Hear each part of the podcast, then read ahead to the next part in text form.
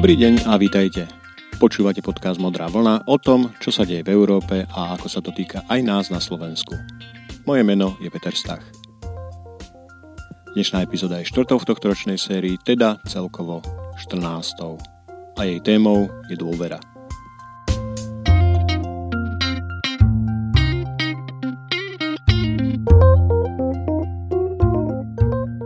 No, táto téma by si určite zaslúžila aby sa jej niekto začal dlhodobo venovať aj na úrovni Slovenska a pod niekto, tu nemám na mysli len politikov, ale aj novinárov, verejných intelektuálov, možno aj umelcov. Ale ja sa chcem venovať e, otázkam dôvery medzi členskými štátmi Európskej únie, pretože jednak to je téma e, tohto podcastu a jednak od dôvery medzi členskými štátmi závisí úspech európskych politík a vlastne celá jej budúcnosť. Mám pocit, že téma dôvery je vysoko aktuálna, lebo bola to nedôvera voči európskemu projektu, európskym inštitúciám a ostatným členským štátom, ktorá spôsobila napríklad to, že Spojené kráľovstvo už nie je členom únie. No jeho odchodom táto nedôvera nezmizla. V menšej alebo väčšej miere je prítomná v každom z zostávajúcich 27 členských štátov. A bude mať vplyv na európske rozhodovanie o spoločných strategických prioritách a politikách možno najlepšie ilustruje problém dôvery, respektíve jej nedostatku, príprava viacročného finančného rámca na roky 2021 až 2027. Európska únia si totiž svoje rozpočty plánuje v hrubých rysoch na 7 rokov dopredu a tento rok, teda 2020, je potrebné schváliť takýto rozpočtový rámec na roky nasledujúce. No a hoci Únia má aj vlastné zdroje, drvivú väčšinu jej rozpočtových príjmov tvoria príspevky členských štátov a pri príprave nového rozpočtu sa členské štáty rozdelili na dve skupiny. A to skupiny s naprosto odlišným uhlom pohľadu aj prioritami. Na jednej strane sú to tzv. ako ja volám sporivci, teda štáty, ktoré nechcú navyšovať rozpočet únie, pretože to by samozrejme znamenalo zvýšenie ich príspevku do neho. A keďže títo sporivci sú zároveň čistými platcami, majú pocit, že najväčšie bremeno zvyšovania výdavkov únie by v takom prípade niesli zase práve len oni. A v tom majú pravdu. Oproti ním stojí skupina 17 štátov, ktoré sami seba nazvali priateľmi kohézie, teda po slovensky súdržnosti. To sú štáty, ktoré z rozpočtu únie môžu cez rôzne podporné programy na podporu menej rozvinutých regiónov dostať viac, než do ňoho zaplatia vo forme členských príspevkov a hádajte, v ktorej skupine štátov je Slovensko. Áno, hádate správne, patríme k priateľom kohézie, teda eurofondov, spolu s Českom, Polskom a Maďarskom, ale rovnako sem spolu s nami patria aj ostatné postkomunistické krajiny únie. Bulharsko, Rumúnsko, Chorvátsko, Estónsko, Lotyšsko, Litva a Slovinsko. No a tiež takmer celá Južná Európa, Grécko, Španielsko, Portugalsko, Malta a Cyprus. V nejakom zmysle vlastne aj Taliansko, aspoň formálne určite, ale to sa k iniciatívam skupiny pridáva len niekedy. Vyhlásených zástancov šetrenia, teda sporivcov, ako som ich nazval, je 5. Náš sused Rakúsko, Dánsko, Nemecko, Holandsko a Švédsko. Je zrejme, že pri takomto východiskovom nastavení nebude hľadanie kompromisu medzi týmito dvomi pohľadmi na spoločný európsky rozpočet ani jednoduché a ani rýchle. Navyše, odchod Spojeného kráľovstva bude zároveň znamenať výpadok jeho členského príspevku. A keďže Briti patrili k tzv. čistým placom, rozpočet by sa mal pri zachovaní ostatných parametrov logicky znížiť. Lenže menia sa aj niektoré ďalšie parametre a teda aj logika rozpočtu. Popri existujúcich dlhodobých politikách, ktoré chce väčšina členských štátov zachovať, vznikli nové iniciatívy, predovšetkým v oblasti boja proti klimatickej zmene, ale napríklad aj v oblasti spoločnej európskej obrany. A to znamená nové požiadavky na rozpočet. A tu sa dostávame k téme dôvery bolo zábavné čítať facebookovú komunikáciu českého premiéra pána Babiša zo stretnutia skupiny priateľov kohézie, ktoré sa konalo začiatkom februára v Portugalsku. Návrh rozpočtového rámca na roky 2021 až 2027 charakterizuje slovami, že komisia navýšila rozpočet o 52 miliard eur oproti tomu súčasnému, pričom však dala o 95 miliard menej na kohéziu, teda menej rozvinuté regióny, no ale zároveň navrhla pridať 150 miliard na programy, ktoré sú centrálne riadené z Bruselu. A podľa pána Babiša z nich čerpajú najmä bo- najbohatšie štáty. A to už súvisí s otázkou dôvery, respektíve nedôvery. Sporivci majú pre niektoré štáty zo skupiny priateľov kohézie prezývku priatelia korupcie. A určite k tomu prispeli aj podozrenia týkajúce sa čerpania eurofondov firmami pána Babiša. Podobné, ak nie horšie, je to však napríklad aj v Maďarsku a na Slovensku. Nie sa preto čo čudovať, ak tí, ktorí do rozpočtu prispievajú najviac, nedôverujú priateľom korupcie a stále menej ochotne dávajú peniaze do programov, ktoré si títo do veľkej miery riadia sami. No zároveň sa dá chápať aj nedôvera z druhej strany. Poznajúc vlastné slabiny v oblastiach ako vzdelávanie, veda a výskum, je pochopiteľné, ak napríklad slovenská vláda pochybuje o tom, že jej výskumné a vedecké pracoviská dokážu v súťaži o centralizované fondy na podporu vývoja nových zelených technológií uspieť v konkurencii so špičkovými európskymi vedeckými centrami. A hovorí si, tí Nemci, Rakúšania či Holandiania rozmýšľajú určite rovnako pragmaticky a sebecky, ako sme zvyknutí rozmýšľať my. Chcú jednoducho viac peňazí zo spoločného pre seba a vedia, že na kohezné fondy nemajú nárok pretože sú to najrozvinutejšie krajiny. Takže vymysleli nové programy, v ktorých môžu využiť svoju prevahu. A aby ich mali z čoho platiť, chcú zobrať nám. Ešte raz pripomeniem, pán Babiš nenapísal svojim priaznivcom na internete, že rozpočet sa mu nepáči, pretože priority nových centrálne riadených programov sú zle nastavené a jeho krajina s nimi nesúhlasí. Naopak. Napríklad s vytvorením nového fondu pre spravodlivú transformáciu na bezuhlíkovú ekonomiku súhlasili všetci sporujúci aj priateľia kohézie. Pán Babiš napísal niečo úplne iné. A to, že bohatské štáty nám chcú zobrať peniaze, aby ich mohli čerpať sami. A to nie je nič iné, než prejav nedôvery voči iným členským štátom únie. Tým bohatším v tomto prípade.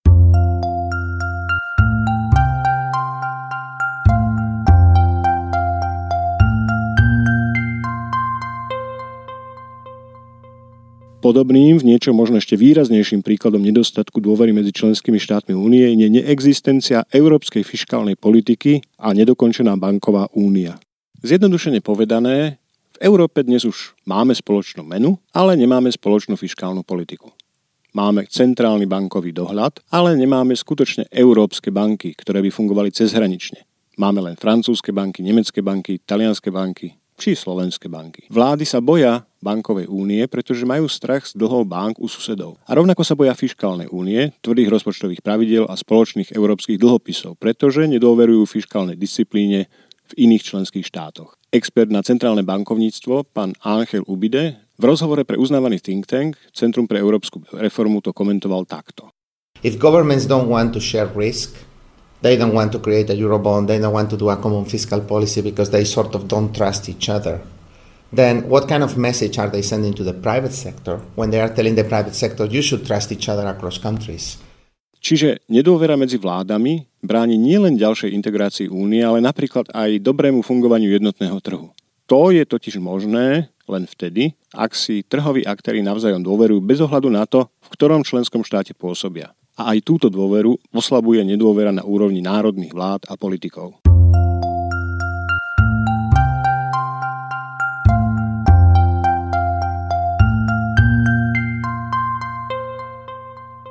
Začiatkom februára napísali ministri Nemecka, Francúzska, Polska a Talianska, zodpovední za hospodársky rozvoj svojich krajín, dlhý trojstrnový list komisárke Margaret Vestager, v ktorom žiadali urýchlenú zmenu európskych pravidel hospodárskej súťaže. Tento list predstavuje najnovší krok v spore medzi veľkými členskými štátmi a Európskou komisiou o uvoľnenie pravidiel. Alebo zjednodušene, ide o dôsledky sporu o spojenie nemeckej firmy Siemens a francúzskej firmy Alstom, ktoré komisia na návrh práve pani Vestager zakázala takmer presne pred rokom. Argumentom Francúzska a Nemecka v prospech fúzie bolo, že veľká železničná firma, ktorá by vďaka nej vznikla, by bola schopná konkurovať čínskemu výrobcovi vlakov CRRC, ktorý je v súčasnosti najväčším na svete.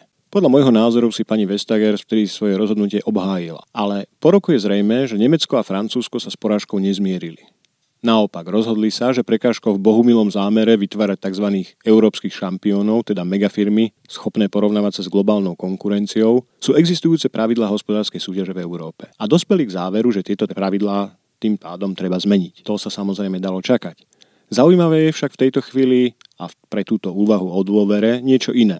Konkrétne reakcia pána Maria Montiho, ktorý bol 10 rokov komisárom pre oblasť hospodárskej súťaže a teda predchodcom práve pani Vestager. Pán Monty tento týždeň v rozhovore pre Politico označil zámer oslabiť pravidlá hospodárskej súťaže za samovražedný.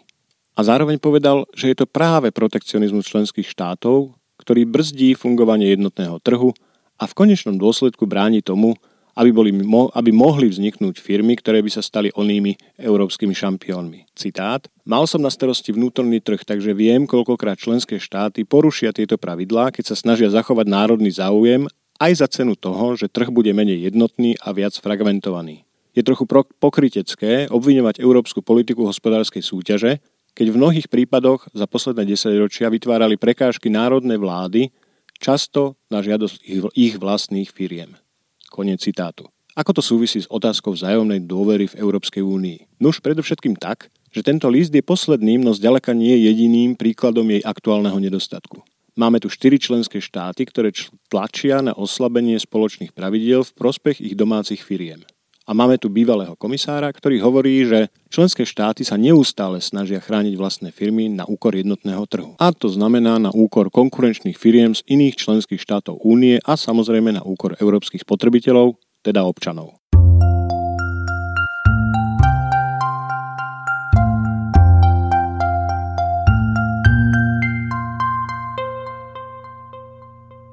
V posledných dvoch epizódach Modrej vlny som hovoril o Číne a Spojených štátoch amerických a o Európe, ktorá sa musí vysporiadať s ich vplyvom a čoraz častejšie ustáť silnejúce tlaky zo strany jednej či druhej veľmoci. Žiaden z členských štátov našej únie, vrátane Nemecka a Francúzska, nie je schopný týmto tlakom čeliť o samote. A najbližších niekoľko rokov sa bude rozhodovať o tom, či tieto tlaky ustojí aj Európska únia vôbec ako celok.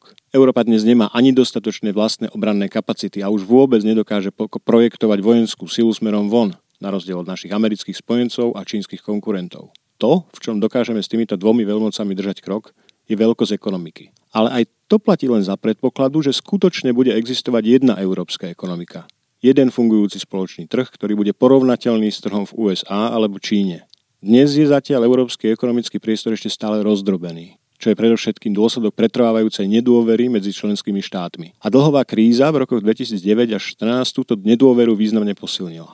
Podľa mňa nemá veľký význam riešiť, či to alebo ono, taký rozpočet alebo hen taká európska politika prináša väčší benefit nám alebo našim susedom. Pretože aj ten najhorší deal, ktorý vyrokujeme na Európskom fóre, bude vždy tisíckrát lepší ako ten, ktorý dostaneme od veľmocí v prípade, že by európsky projekt zlyhal. Možno by preto nezaškodilo, aby sme niekedy skúsili viac rozmýšľať o sporných témach alebo dôležitých rozhodnutiach na úrovni Európskej únie nie z uhla úzkeho národného záujmu, ale položili si skôr otázku, ako to, ktoré rozhodnutie ovplyvní európsky záujem. Lebo ten náš je v ňom obsiahnutý už z definície.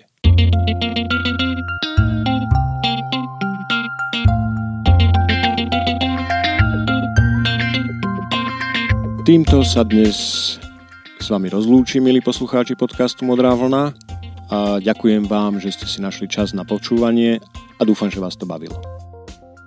A ak sa vám môj podcast páčil, budem rád, ak Modrú vlnu odporúčite aj priateľom a známym. Ideálne tak, že link na podcast budete zdieľať na vašich sociálnych sieťach. Ja to samozrejme robím tiež, ale od vás to bude ako si presvedčivejšie. A ako vždy, aj dnes znova zopakujem aj pozvanie na dialog. Ak by ste chceli, aby v ďalšom dieli podcastu zaznel aj váš hlas v podobe komentára alebo otázky, dá sa to jednoducho zariadiť.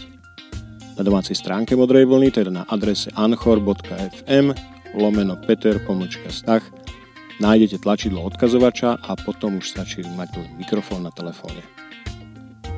Do počutia o dva týždne.